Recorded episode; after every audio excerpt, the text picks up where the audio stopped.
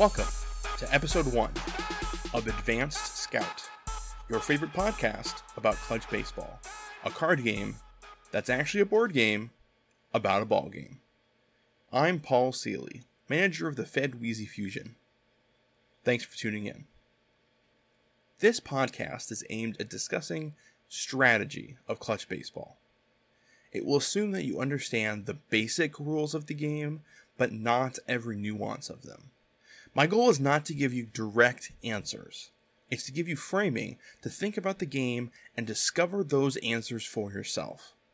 I may include more specific opinions, but those will be clearly identified. For this episode, let's just talk about general team building philosophy. In a standard league, everyone gets 6,000 points. Your goal in team building is to get the most out of those points as you can. There are a few ways to do this. First, be careful about points on the bench. If you're going to use them, fine. But if you are using them, you're wasting them. Second, spending enough points on innings that you can comfortably not pitch tired, but not too many that you're wasting points. Too many will be a different bar for different people. But if your entire rotation is eight or nine inning starters and your bullpen is also full of three inning relievers, that is obviously not a smart decision. Third, most importantly, spending points on the traits that you're going to be using the most and not spending points on traits that you won't use at all. Let's dive into what that means. We all have opinions on what's important to spend on and what's not. Some people believe that going to Qdoba three times a week is a poor use of resources. And some people are enlightened. I certainly have my own opinions. More important than that, however, is that you have a general idea of how to maximize what you are spending on. You have control over this in two ways strategy card selection and a stadium selection. I'm of the belief that the first thing you should use to determine how you want to build is strategy cards. You will get your home stadium every other game. You will get your strategy deck every game. How you use your strategy cards is by far the biggest way you can consistently find value over your opponent. I often see strategy decks that go in a lot of different directions and don't have a coherent theme of what they're trying to do. It's like when you were a kid and you go to the soda fountain and you just put every flavor together in the cup. Separately, there's nothing wrong with any of those flavors, except Mr. Pibb, but they just don't make sense together. We will talk more about archetypes and themes in future episodes, but you need to determine what groups of strategy cards you want to use. You don't want your team to revolve around maximizing use of one card. You want your team to revolve around a group of at least 10 to 20 cards that you consider to be the best. Then fill in the cards that synergize with those from there. Even if we have different opinions on what these groups of cards are that work the best, a manager using what I think is a suboptimal archetype, but has a cohesive strategy, will be the manager using what I think is an optimal archetype, but doesn't have a cohesive strategy. This is why we tend to see very good managers do well with a variety of strategies. In previous years, I do think it could be argued that one archetype was so much better that it outweighed this factor. I do not think that this is the case currently. Stadium selection can provide you a huge boost in home games. I'm generally of the philosophy that you should determine the best strategy cards, build a team around it, finding a stadium that works with that team build, and then tweak your team within reason from there. If you think that there are multiple groups of strategy cards that are fairly similar in value, then you can use stadium selection to determine your direction. But if you think, for example, that stealing strategy cards aren't worth it, don't go with a stealing based team just because you like a stadium that works well with it. Now that you have a group of strategy cards and a stadium that you want to use, it's time to build. Keep the following ideas in mind. 1. There are different ideas on how to maximize the value of a strategy card. Some managers think that the best way to maximize value of an offensive strategy card is to have good pitching and let the offensive strategy card turn a mediocre hitter into a good one.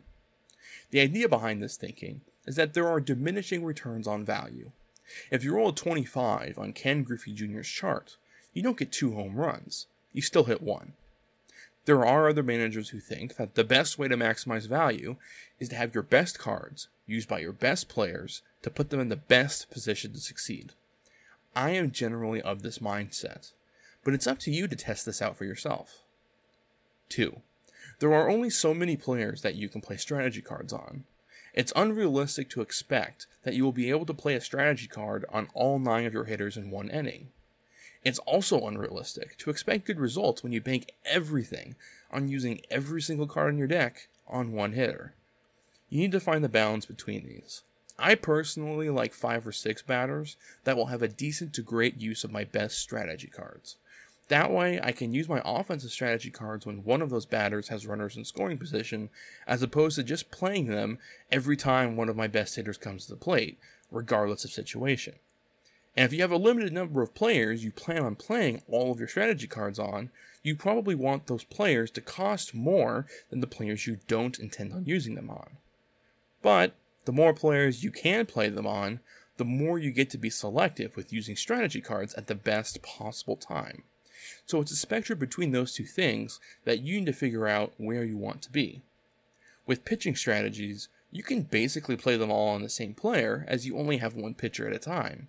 But you do need to keep in mind that there are only a certain number of high leverage at bats in a game. You need to play around with what a good balance for you is. Third, what stats on a card are you using? Which ones are you not using? Sometimes stats are important even if you're not using them specifically on a card. For example, you may determine that having speed is important on a team built to run home runs because the speed will help you avoid double plays and keep rallies going. You also might decide that speed isn't important because you'd rather just deck hit and run and high chopper to avoid the double plays, and you feel like you have room for those in your deck. You may determine that having lots of negative 3 clutch players is dangerous because you might get railroaded by a stadium that uses those against you. Or you might decide that defense is important because your pitchers will be giving up lots of hits. Or you might decide it isn't important because you plan on scoring 12 runs a game anyway, and a couple runs from poor fielding won't hurt. That's up to your experience to tell you. But if you aren't using something, don't pay for it. 4 think about handedness.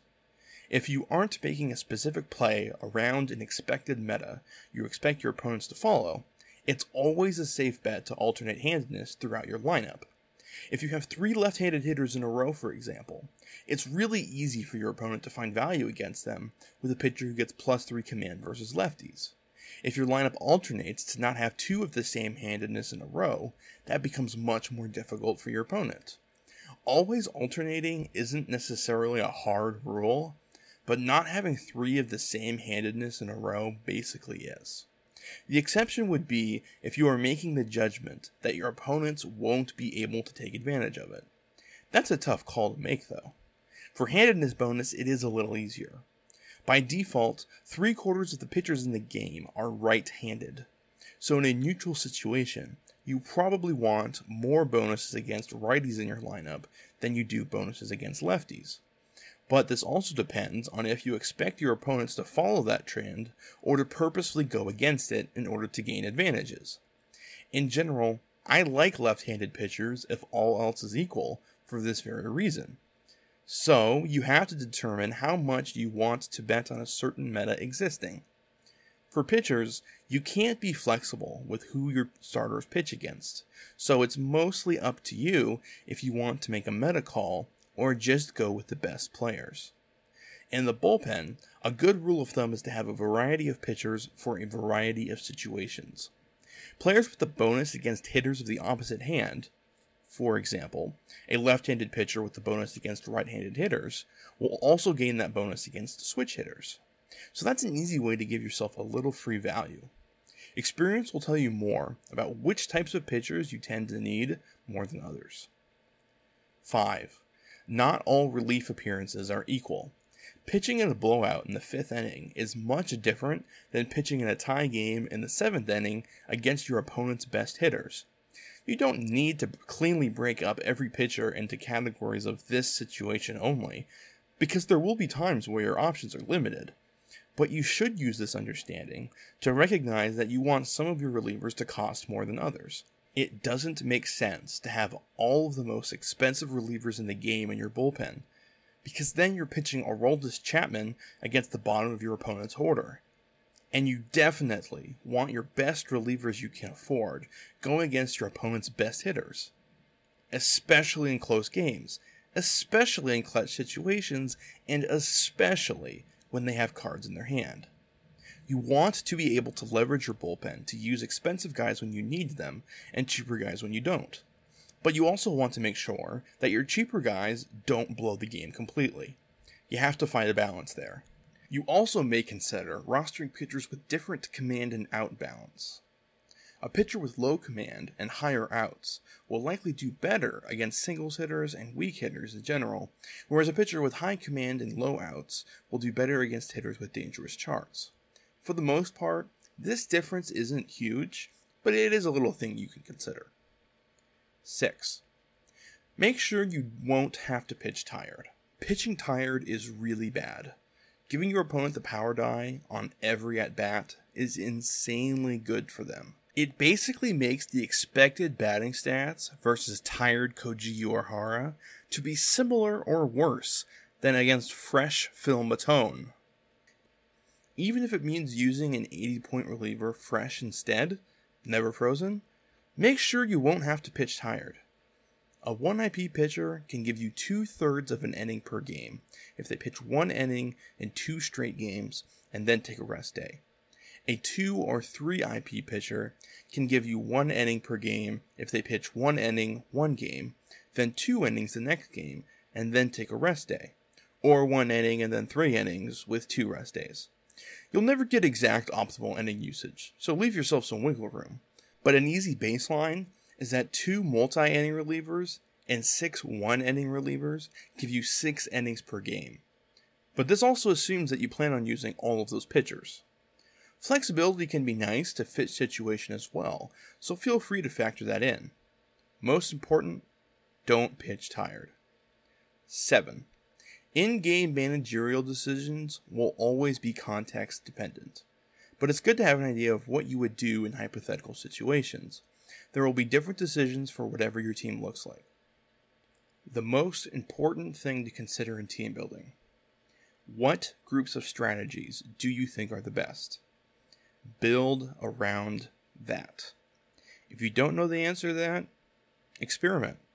See what you like. Just like college. That's it for today's show. See you next time.